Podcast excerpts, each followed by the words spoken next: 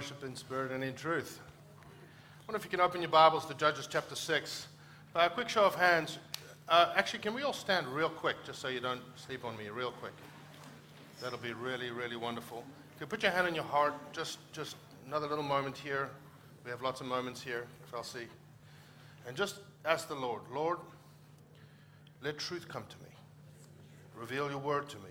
Make it alive to me. Whatever in your own words. We never want to just go through the motions. The words, the, the Isaiah says that Lord looks for those who tremble at his word. And Lord, we just say, reveal truth to us by your spirit from your word. In Jesus' name. Amen. But sh- quick show of hands. Who was here last week? Or what? Okay. All right. So I'm going to have to do a little bit of recap. I, it is difficult sometimes in a series, which we started last week, especially when you're preaching prophetically from the Old Testament. But uh, we're going to be doing that. And I want to talk to you. This is, in a sense, week two. So I'm just going to jump right into it for the sake of time. I want to talk to you about the church in this hour. Something that the Lord put in my heart years ago. I do believe, and I, maybe if I say this publicly, I'll actually have to do it. But I do believe that the Lord actually wants me to put some of this in a book. But um, the church in this hour is a message that God gave me many years ago. I've preached it a few times. And it's about the return of the Lord, like people returning to the Lord, people that have wandered away from the Lord. And you see that throughout, throughout Judges. It's the time uh, era of Israel's history from when they entered the promised land and they conquered a lot of things with Joshua before David, well, Saul and then David, before the kingdom was established. And they had these judges. And this is one of them. His name is Gideon. And um, so we're going to look there. And so last week, us, we laid a foundation. I spent some time laying a bit of a foundation last week about how to look at this story and what the Lord began to put in my heart. I think it was in 2012, 13, and 14. Um, and I really believe that the church in this hour, the church in this day, this is in a sense where we're at. There's some very similar things happening here. And so what happens is the people fall away from God, and we covered this last week. Actually, let's go read. Let's go read. Let's go to Judges 6. We're going to read a large portion of Scripture, half now, half later. But it, we covered this last week. Judges chapter 6, it says this Then the children of Israel did evil in the sight of the Lord, and so the Lord delivered them to the hand of Midian for seven years. And the hand of Midian, Midian means strife. The hand of Midian prevailed against Israel, which would represent the church, obviously. And because of the Midianites, the children of Israel made for themselves the dens, the caves, and the stronghold which are in the mountains. And so it was whenever Israel had sown, Midianites would also come up. Midianites would come up, also Amalekites and the people of the east. They would come up against them, and they would encamp against them and destroy the produce of the earth. That's the harvest of the Lord, as far as Gaza, and leave no sustenance for Israel, neither sheep, nor ox, nor donkey. For they would come up with their livestock and their tents, coming in as numerous as locusts. Both they and their camels were without number, and they would enter the land to destroy it. And so Israel was greatly impoverished because of the Midianites, and the children of Israel cried out to the Lord. So, what we see here is a pattern that you see sometimes in Scripture when God's people have walked away from the Lord. And that was our first, in a sense, point last week. When God's ways, when God and his ways are completely forgotten. And that's what happens here. It says they did evil. That means they were actually worshiping the Canaanite gods or the Midianite gods of harvest and love and war and they were fighting against the Midianites, but they were worshiping the Midianite gods, and they were losing. It's, I mean, it doesn't make sense. But we do it all the time when the church and the world start to look the same, and the church and the world become fascinated and enamored by the same things as the world, and then there's, in a sense, a spiritual battle, and we wonder why we don't seem to have the power that we read about. And they've become enamored by the things of the world, and that's not a, a heavy, it's just, it's a constant thing that happens with God's people. So here, and I know I'm moving fast, but I, am just trying to recap for those who weren't here. Here, the Amalekites represent the flesh. And we went into this last week why they represent the flesh, the old nature, the old man. They actually do. And in this story, they represent that just the desires of the flesh, and they rise up.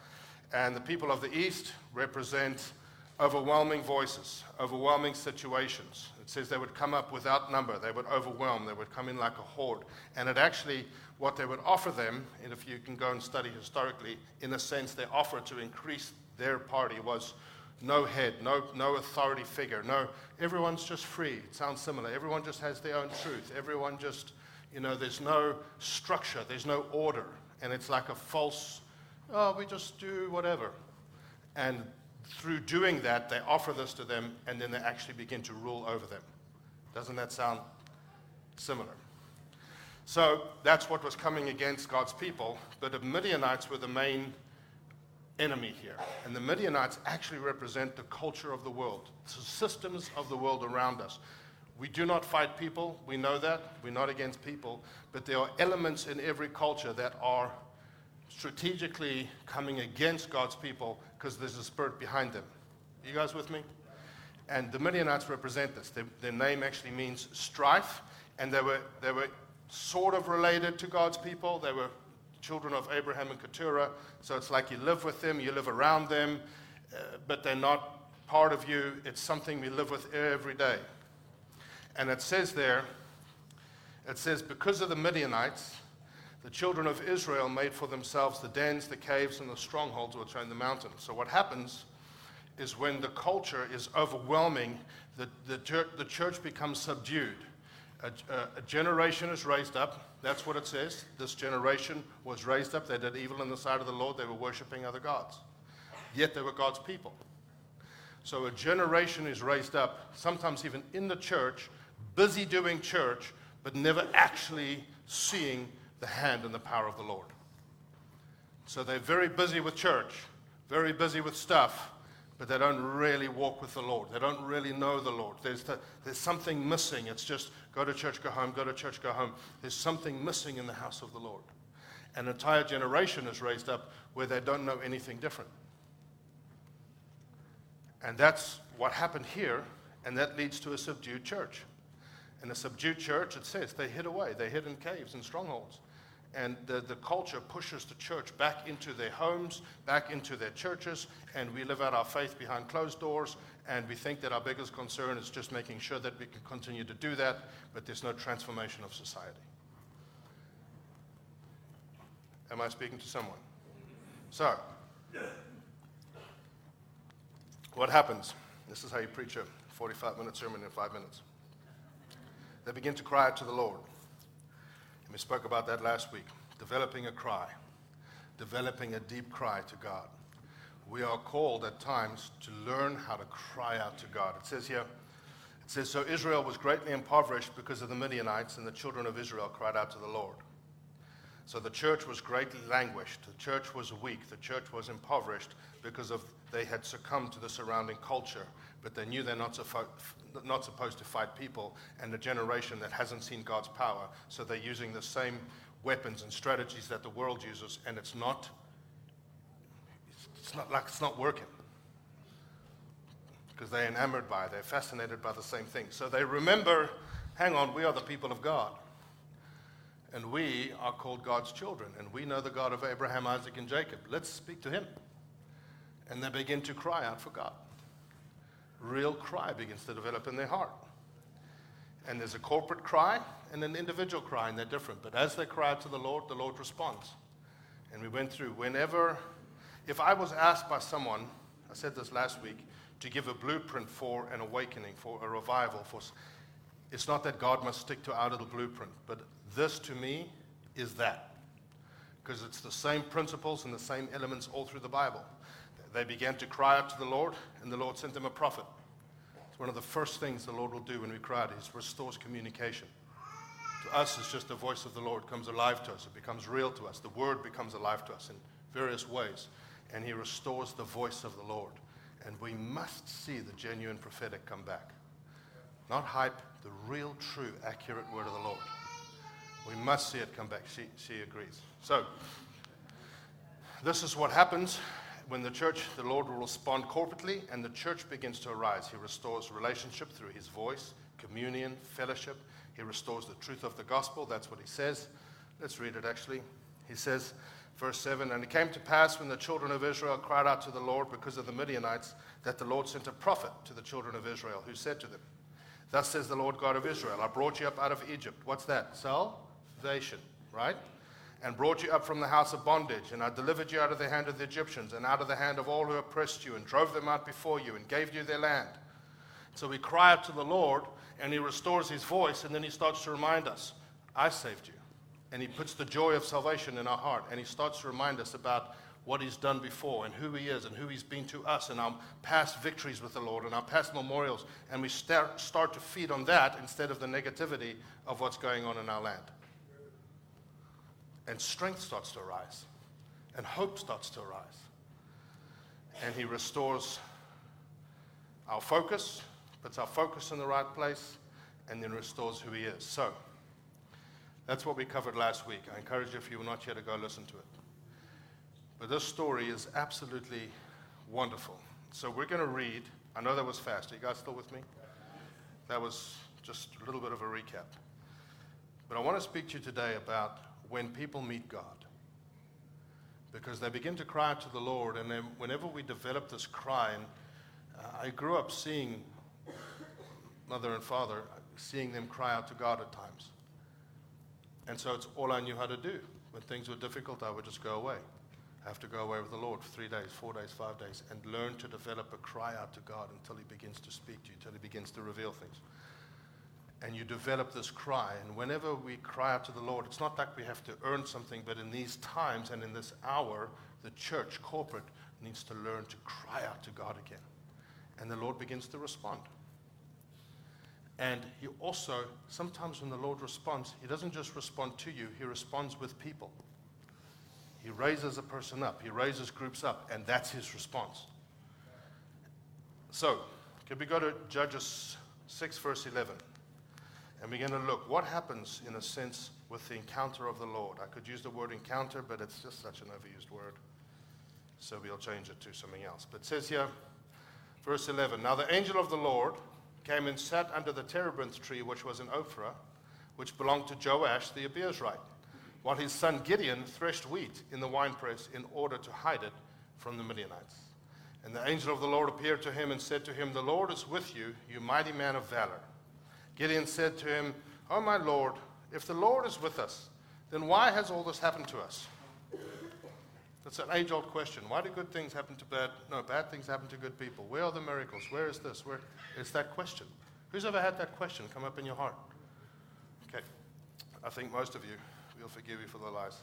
And it says here, and where are all these miracles which our fathers told us about, saying, Did not the Lord bring us up from Egypt? But now the Lord has forsaken us and delivered us into the hands of the Midianites. Then the Lord turned to him and said, Go in this might of yours, and you shall save Israel from the hand of the Midianites, the guy who's hiding. Have I not sent you? So he said to him, Oh, my Lord, how can I save Israel? Indeed, my clan is the weakest in Manasseh, and I am the least in my father's house. And the Lord said to him, Surely I will be with you, and you shall defeat the Midianites as one man. Then he said, Now if I have found favor in your sight, show me a sign that it is you who talk with me. Do not depart from here, I pray, until I come to you and bring out my offering and set it before you. And he said, I will wait until you come back.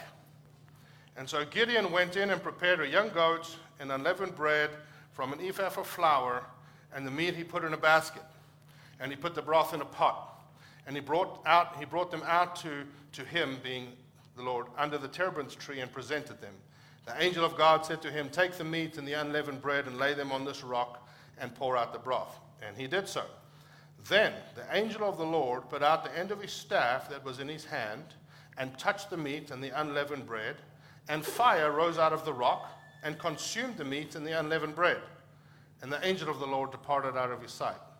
So that's an interesting day. It says, Now Gideon perceived, very perceptive, perceived that he was the angel of the Lord.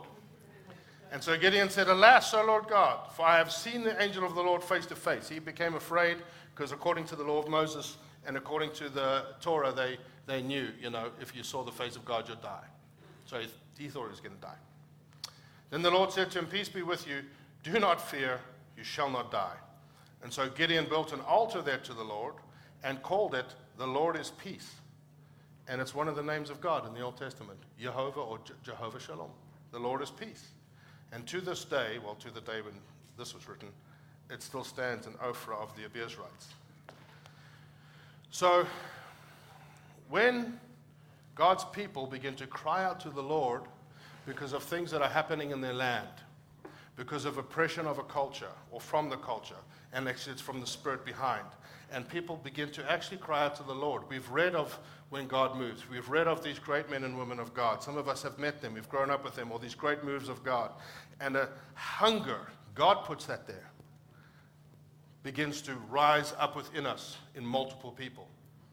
And people begin to cry out to the Lord. And we begin to do things maybe we haven't done or, or just even become uncomfortable in it and just begin to cry out to the Lord. And God begins to respond. And God begins to answer. And sometimes He answers with people. So, what happens when people meet God? And it doesn't have to be like this, this extreme, because there's a difference, and we'll get into this next week, when a person encounters the Lord or has an encounter, that could be just a revelation out of the Word, it could be a prophetic word that someone gives you, it could be any various ways, but the Spirit of God touches your heart. And there's this encounter with the Lord. That's like, it's like you've met the Lord. Who knows what I'm saying? They used to talk about it like Paris Reidhead and Leonard Ravenhill and A.W. Tozer. They used to speak about, common on their mouth was this term walk with those who, who have met God. Walk with those who have met God, those who know God, those who know His voice. But there's a big difference between those who have encountered the Lord and those who actually walk with God. You can encounter the Lord and celebrate that and amazing, but walking with, the, walking with the Lord comes after that. We'll get into that next week. But when people meet God, firstly, some lessons or some clues from this text when this is happening in our land, when things are difficult and everyone has a different opinion about what should be and what shouldn't be, and, and this one versus that one, and that political thing and that political thing, and this battle and that battle, and it's, it's so many voices. It's like a black locust. They're just, and it's the clarity is gone. What are some clues that we know that the Lord is beginning to encounter people? Firstly, we see this that God comes to where you're at. Very simple. All through the Bible. These principles that I'm going to mention are all through the Bible. God meets you where you're at. It says that. The angel of the Lord came and sat under the terebinth tree, which was in a place and in a house. You think about that? The Lord looks at, sorry, Chris, he, the Lord looks at Chris's house, and that happened in a sense, I went to Chris's house, because that's the domain of his authority. The Lord knows where you live, he knows the city you're in, He knows where you are, and He hears your voice. And the Lord meets you where you're at. The Lord always comes to you. Always. But when I say, when we talk about the word encounter or meeting God, please understand, it doesn't have to be this. Doesn't have to be this big major, the sky opens, God descends down, and just that happens, and that's awesome. But it's like people wait for this to happen or they do nothing. It says of Moses, when he had the encounter with the burning bush, it says he saw a bush burning, and that used to be something common in those days, which I won't get into now. He could have just walked on. But it says he turned aside. And he thought, why? Why is this happening? And it says, when the Lord saw that he turned aside, the Lord spoke to him. Very, very interesting. Because sometimes it's the smallest thing. You're in the car, you're driving to work, something happens, a song is on, a sermon is on, or you're just thinking, and a little thought, a little something in your heart. And you know, like, I think that's the Lord. And then you have a decision. And, and we just kind of, I'll think about it later, and, and it, it's gone. It's not about the bigness of what happens, the bigness of the encounter, whether it's a revelation from the Word, whether it's just a little prophetic word that someone gives you, whether it's in worship, and just God is touching your heart. I encourage you every Sunday, write those things down. It's not about the bigness, but it's about the bigness of the response. Don't wait for a big thing, respond in a big way. Pay attention to it, turn aside to it, look to it, ask the Lord about it. Because He will come to where you're at when we're struggling, when we're crying out to the Lord, Lord, I want to know you. Lord, we need you. Lord, help. Oh, Lord, He will come to where you're at. He will. He will, He will, He will. All through the Bible. He doesn't wait for you to qualify, He doesn't wait for you to graduate. He comes to you where you're at, how you're at, He comes to you. But let the big response come to even the smallest thing. Some of the words that have sustained me, some of the things the Lord has said to me that have sustained me, have not been the big things. It's a small little thing, a little thought sometimes. Years ago, and you get saved and you have a little thought and you write it down, but it just permeates through your life. That's, it came, it felt this big. Versus the big encounters sometimes that, by the grace of God, I've had some, and yeah, they're wonderful, but it, sometimes it's the small things. And they just stay with you, and stay with you, stay with you, and stay with you. When God meets people, He comes to where you're at. And can I say, friends, this must take place. You can't find Him through your intellect. Yet when God encounters you, whether it's in the word or worship or prayer, when God encounters you, it will involve your intellect. But you can't use your intellect to find Him. But it will involve your intellect. My dad always used to say, if someone can convince you into the kingdom intellectually, someone else can convince you out. It must be of the Spirit of God into your heart, upon your heart. There's something, even if it's small or big, doesn't matter. But it must be of the Spirit of God and things begin to change. And things begin to change. The source cannot just be intellectual. Get, study is good, but it's when the Holy Spirit jumps onto that study. So your intellect is involved, but it's not the source. Your emotions are involved, but it's not the source. It will affect your emotions. It'll use your mind. It'll affect your, it'll affect your intellect. It'll take something, God will take something that you've always known, something that He's always, that you've given yourself to, and He'll use that to speak to you. But it must be by the Spirit of the Lord. And we learn when we're crying out to God how to just position ourselves for that. Simple things, simple disciplines. But the Lord will come to where you're at. He really will. So, secondly, when people meet God, God speaks into us who we really are. This is sometimes some of the first thing. You're crying out to God about this Lord, the culture, Lord, the Midianites.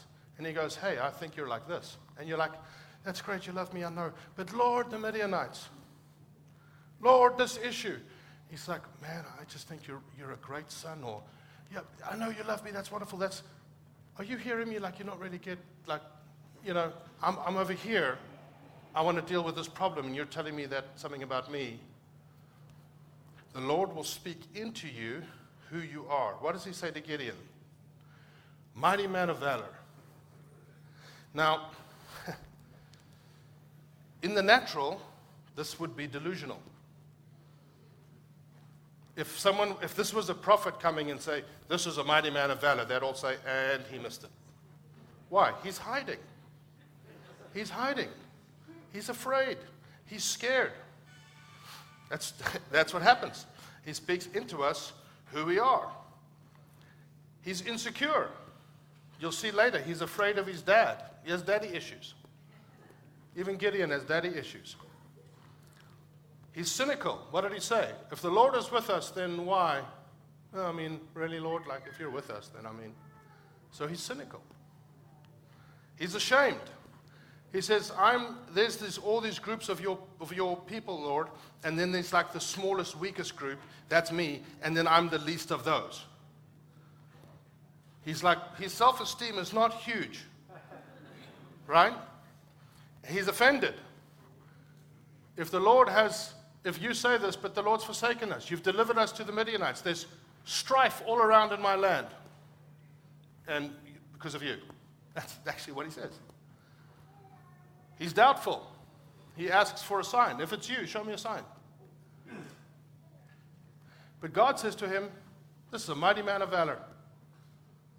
Because in God's voice is life itself. We, we, we know this, but we need to know it here. Creation, because he spoke. When he says it's a mighty man of valor, in what he said is now possible to accomplish that thing in that man. Before, not. And it's still like this today. You know, I know of a story of a man who was, he's a prophetic man, and he gives a word. He goes into some different region, some church he's ministering at. He gives a word publicly to this man. He says, You're like the holy men of old. You're like a holy man. Everyone knew he's the drug dealer from town. And so in the natural, everyone's like, Oh, this is awkward. Because he's really missed it. He's really wrong. Well, that crazy, dirty little drug dealer went home, was encountered by the power of the Lord, and became what he said. Because he said it. That's the true prophetic word. Friends, when God speaks, it has power. What does the Bible say? To accomplish what he said it will do. He says he speaks your identity into you. So when we're crying out to God, Lord, we have a situation. Lord, we have a situation. Lord, we have a situation. And he says, Man, I just, you're like a son. You're just my son. You're like, oh, I know that. He, if you're saying it, you don't know it. Not really. You know it here, but your life is showing different. So he will speak identity into you, and he will speak into you who you are, who something about you that he sees that he's put there that now needs to come to the fore. Yeah, that's what he does. It's good to know that the Lord is not put off by your current situation. It's good to know that. It's good to know that the Lord is not put off by the current state of your heart. He was offended, cynical. The Lord's like, well, I mean, he's offended at me, so forget that guy. No, he made that guy. He's not put off. Hear me. He's not put off by the state of your heart. He's not, but he can change it. The Lord is not put off by your view of yourself. He's not. And he's not overwhelmed by what overwhelms you at all. So he begins to speak to you. You're praying about this. He speaks to you about you. And then you get so excited, you run to some leader, some elder, some pastor, some wonderful businessman. God's telling me this about me. And then they have an immature response. It's not all about you, you know. And it's like something inside of you goes quiet. He finds it funny. You know? Because we get so super spiritual. But what if God's putting something in them? So important. Then he asks a question If God is with us, why are these things happening? Why bad things happen to good people, Lord? Why did this? Why did you allow this? And, you, and his theology says you did, and his theology says you didn't. I don't care, God. It happened. You're the God. It happened. You, it's your fault. Why, why are these things happening? You know what I love? God doesn't answer him. He doesn't say, "Oh, that's yeah, Moses asked me that, and I still haven't come up with. He doesn't do that. He says, Go in this might of yours. That's not saying go in the strength of your own arm. He's saying, How you feel about this? Take that, turn it, use it, and change it. You know when you really learn to pray? When you really learn to pray? When you're frustrated and you go to God with something you're frustrated about, and He gives you that responsibility. I've had that. Lord, this. Uh, uh. And he's like, I know, that's why you're here, son. And you're like, oh, man. I missed that completely. Because it doesn't fit my little theological world. That's when you learn to pray. Now I'm like, all right, Lord. Firstly, I'm sorry. Secondly, help me. Thirdly, help me. and, and you learn to cry out to the Lord, what do you want me to do? And that's why he speaks who you are into you. Not who he says, not who even your parents say, even though they're wonderful, not who the world says, not who this guy says. This is who I say you are. So important, friends. So, so important. So he asks him, why are these things happening? It's actually the sign of a subdued church, by the way. When we get offended and upset at God that things happen and we blame him. All through the Bible, Whenever that happened, they were worshiping other gods first. It's the sign of a subdued church. That question, like, well, why, why? And so he says, you, you go. And then he says, Have I not sent you? Have I not sent? That's, that's enough. I've sent you. That's all you need.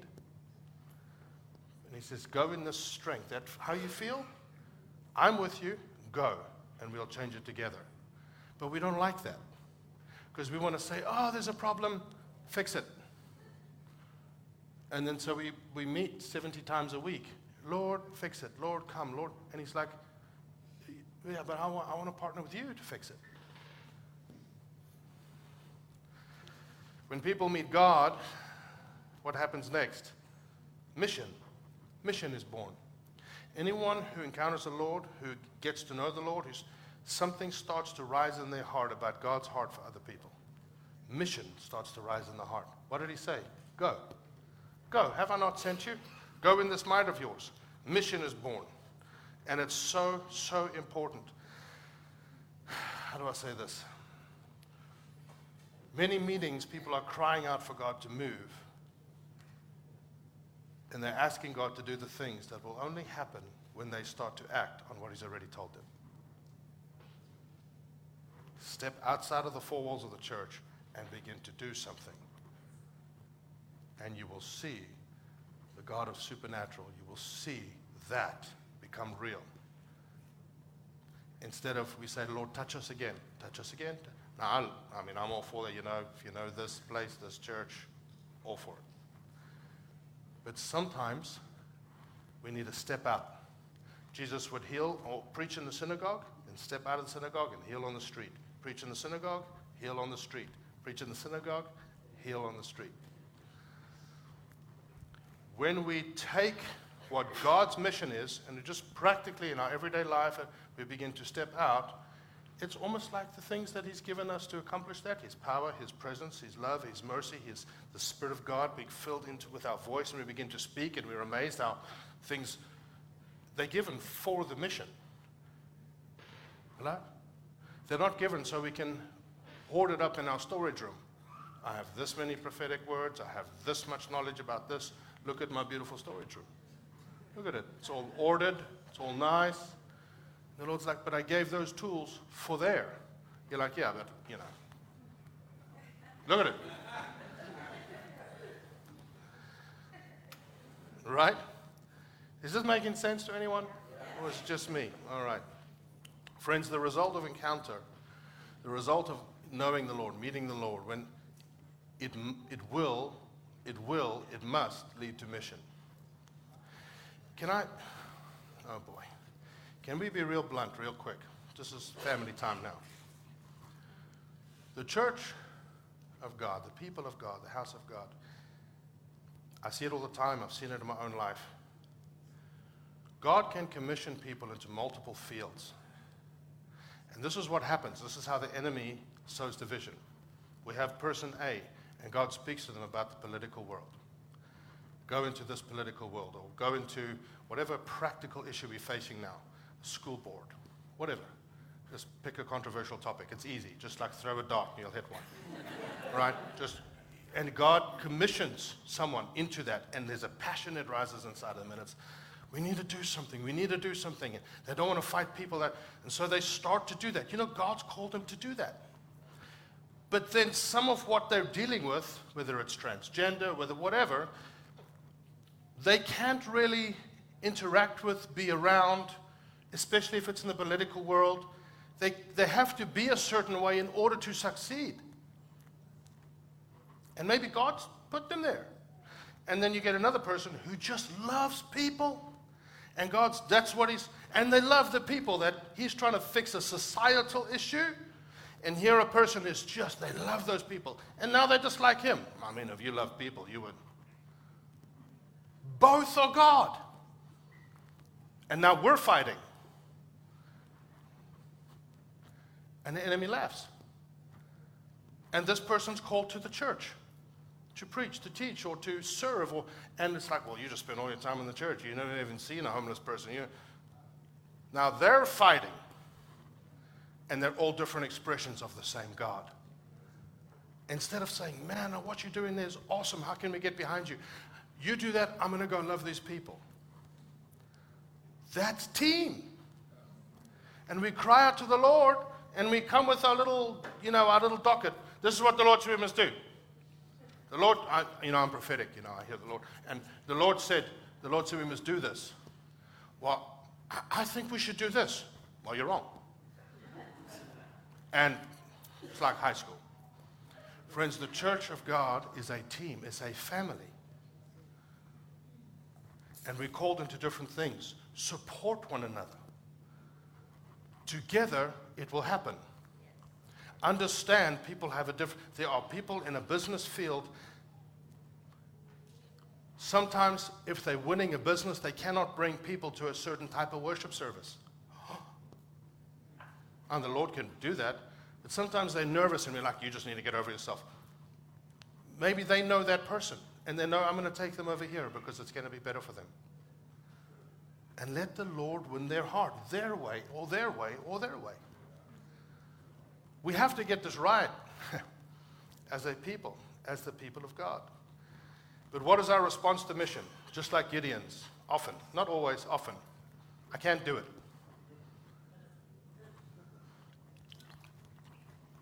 I'm not talking about selfish ambition.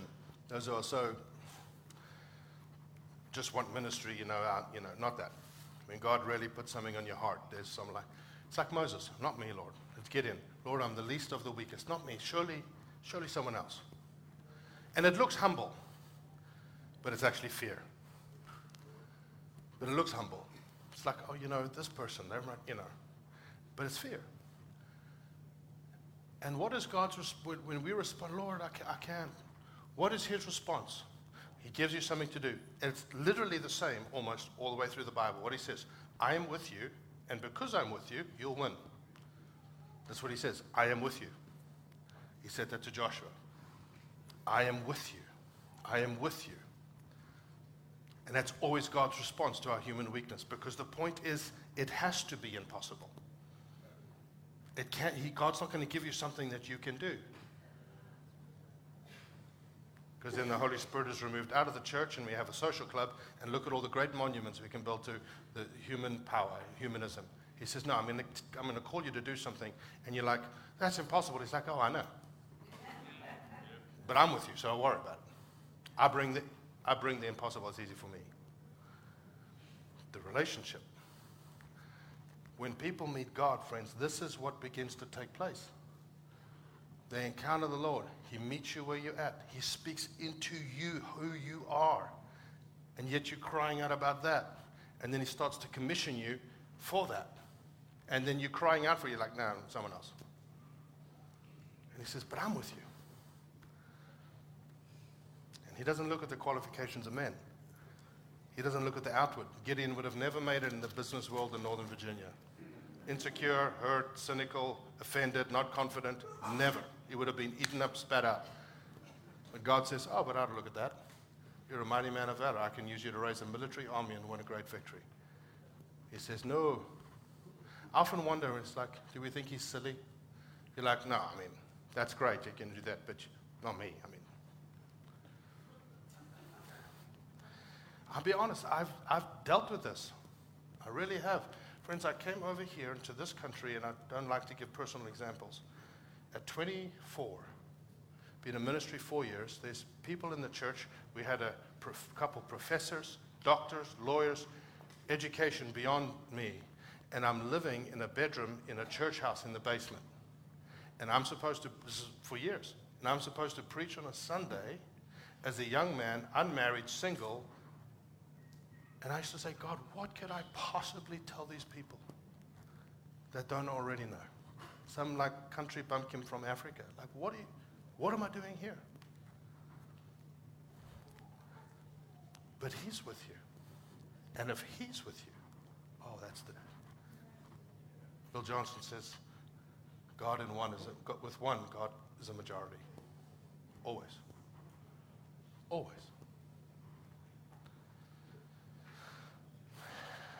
When people meet God, it will include doubt, the fight of faith. Oh, this is not the fun one.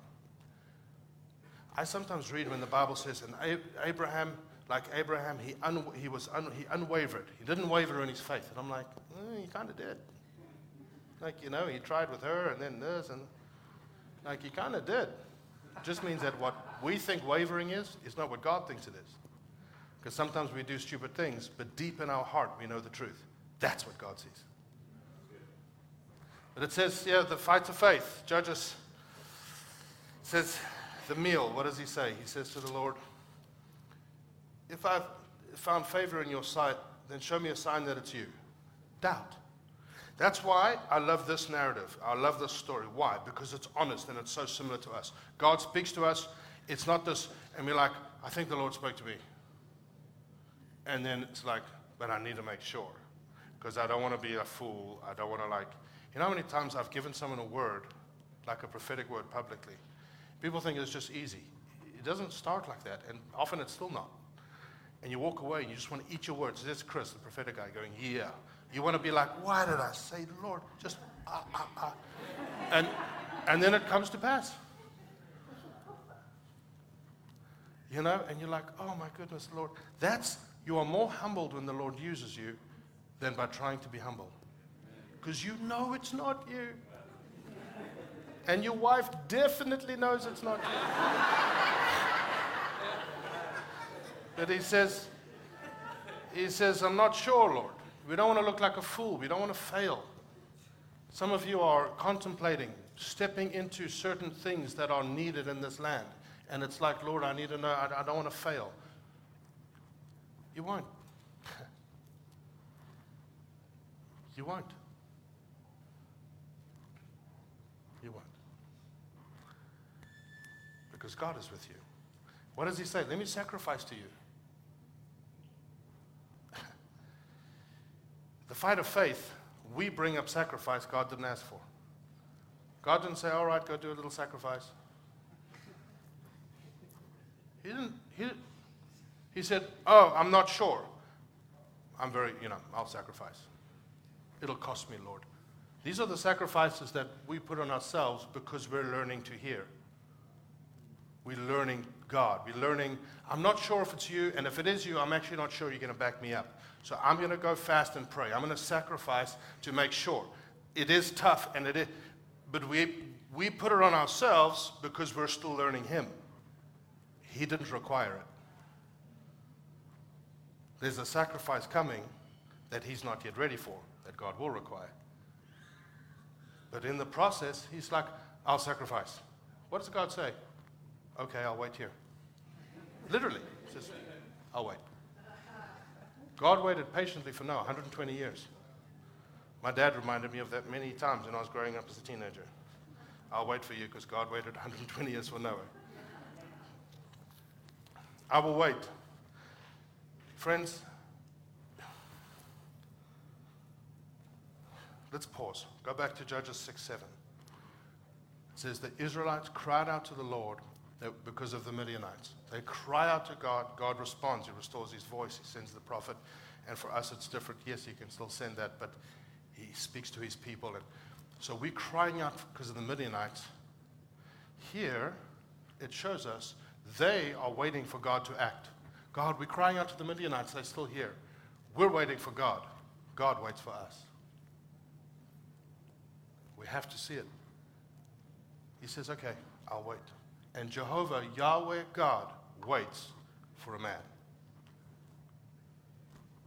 Waits for a man to take him at his word. All those people crying out to God, God, help God. They don't know God is waiting for this person, that person, that group, that church, that leader. And Jehovah waits for a person. Isn't that interesting? And so often we're crying out to God, say, wait, wait, wait. And He's like, I'm, I'm waiting for you to take me at my word. And I'll continue to speak into you who you are. And I'll continue to walk with you. And I'll continue to love you. And I'll continue to meet you where you're at. But what you're asking requires this. And I've told you. And I've told you. And I've told you again and again. And I, it's okay. I love you. I'm, I'm, but I'm, I'm waiting for you. We wait for him. But sometimes he waits for us to let the word penetrate your heart and begin to do something. Oh, and it's scary. And some of you have things in your mind right now as I'm speaking. I can sense it. Lord, is he talking about me? Yes. yes, I'm talking about you. Now the husband's going, he's not talking about that thing we have to buy, not that. He's talking about you. And then lastly, it says what? So Gideon built an altar there to the Lord and called it the Lord is peace, Jehovah Shalom. Worship is restored. Worship is born. True worship. There's one word for worship in the Bible, shabach, means face down, flat. Multiple words for praise. And God inhabits different praises differently. but worship is restored. They were worshiping false gods. Here he builds an altar and he worships God, the God of peace. But now this is so important. Children of Israel crying out for the Lord. The church crying out, God, we need this. So what does God do? We're saying, God, fix this. What does God do? He reveals himself. We need to hear this. He reveals himself before he fixes the issue. They're at war, crying out, God, war. Uh, so he says, I am the God of peace. He reveals himself as the God of peace, Jehovah Shalom. They're at war. Did the war instantly go away? No. What happened? Gideon, the war's still there, builds an altar and worships, true worship, which has nothing to do with Gideon, Israel, how he feels, zero. It's got to do with God alone. Not how I feel, not what I'm. God, El Shaddai, Yahweh, Elohim creator, master, him. And worship is born. And he worships the God of peace in a contradicting circumstance war. Friends, whenever we're crying out to the Lord for things, as many are now, it's the difference between, Lord, we need you to do something, and then we realize, oh, Lord, we actually need you big difference between those two. Lord, we need you to do something. And he says, I am peace. And we're like, oh, we need you. We, we actually just need you. You are peace. You are love. You are my shepherd. You are my banner. When you're going through something, when a person, I, I believe this with all my heart, this is how God positions a person for victory. Learn to worship Him opposite than what you're facing. Not as like a, you know, you give, people say you give to get. Like if I give and then the Lord's going to give back and it becomes a principle and then the motive's wrong. No, true worship. I'm lost, I'm confused.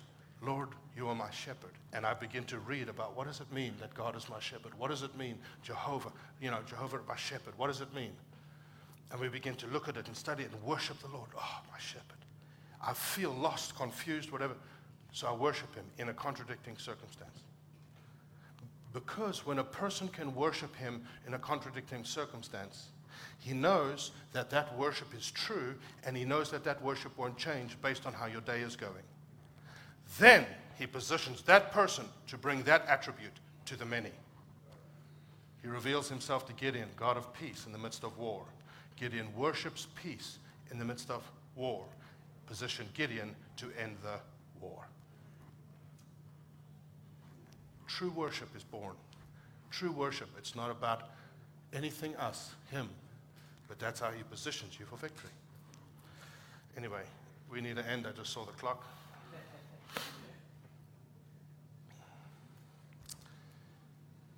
I'll just say this. This text, I encourage you to go read it. Many people stop here. Can I just be bold and blunt, especially charismatic, Pentecostal? They stop here. They tell of the encounter man, I went to this worship service, I went to this conference, I went up the mountain of the Lord. Man, it was amazing, and I it was awesome. And they stop at this point and they tell of the encounter. And they're blessed, and that feels good. And the God's revealed something. But it says the next verse, that same night, keep listening. God says, I want you to go and take your father's bill and smash down the on, do all this. Like, whoa. When he does it, that's a person walking with the Lord. Because mantles come through obedience. Encounters will bless you, will reveal something to you, but his name didn't change until he obeyed the Lord. A mantle, will, that's a person who walks with the Lord. There's a mantle. That comes from obedience. But the cry of God will bring an encounter. The cry of God will, you learn the Lord. He teaches you who you are, and, and God begins to do stuff. But then he wants you to do stuff. Can we stand?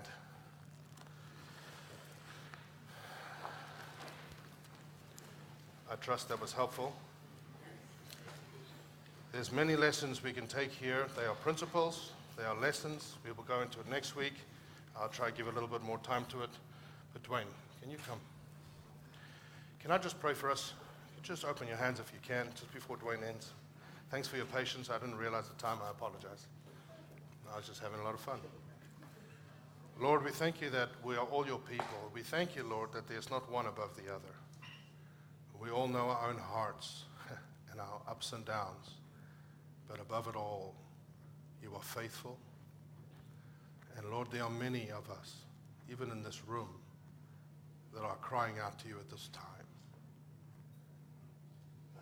And we thank you, Lord, that you will speak to us, that you will give us strategies. May we be people that have met the Lord. May we be people that know the Lord. May we be people that do what you tell us to do. And Lord, we do pray for our land. We do pray for the courts. We do pray for those various areas. And what frustrates us, Lord, give us strategy instead of just frustration. Lord, we bless your name and may we worship you in spirit and in truth. In the midst of a circumstance we don't understand, you are worthy of worship. And we bless your name. In Jesus' name. Amen. Amen. Thank you, Clayton. That was a lot to take in. I know a lot actually happened today, but may I make a, make a suggestion to you? And he actually told you a little bit of what it was when he was describing Moses and the burning bush, and he turned aside. May I just ask for you, something kind of pricked your heart or actually just spoke to you in just the reality of where you are in your circumstance, that would you just take a moment as the day, the coming week, and just turn aside? Take some time to reflect upon it ask God what He's actually trying to reveal. And as Clayton preached, oftentimes it's just about you. Okay?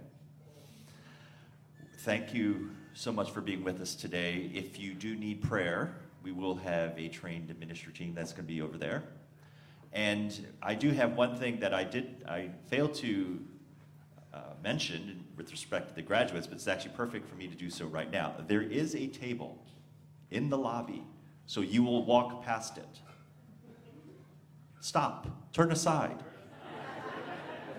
and if you are so inclined,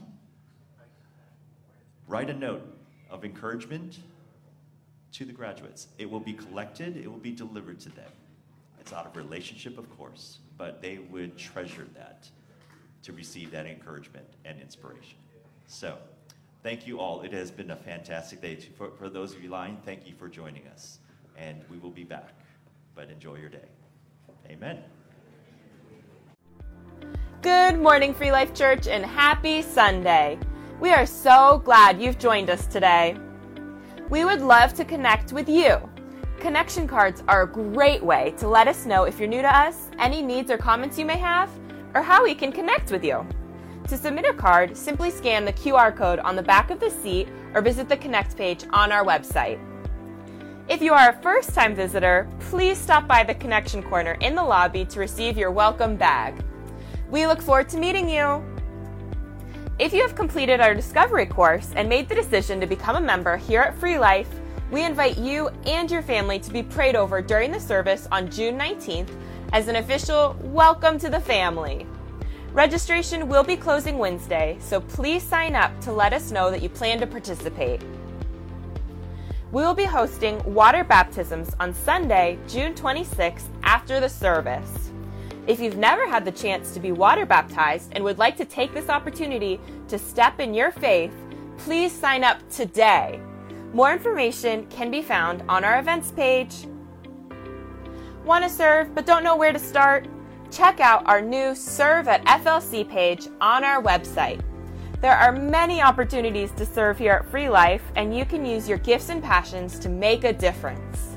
Follow the QR code or visit our website for more information. Here at Free Life, we believe in kingdom giving, and we invite you to give towards the work God is doing. The easiest way to give is by scanning the QR code here with your mobile device. Checks or cash may be dropped in the Connect box at the back of the sanctuary. We thank you for your partnership with us. Stay informed of upcoming events and important announcements by signing up for text updates and our newsletter. Simply text Free Life to 41400 to sign up. Remember, to learn about all our upcoming events, please see the events page on our website. Thanks for joining us today.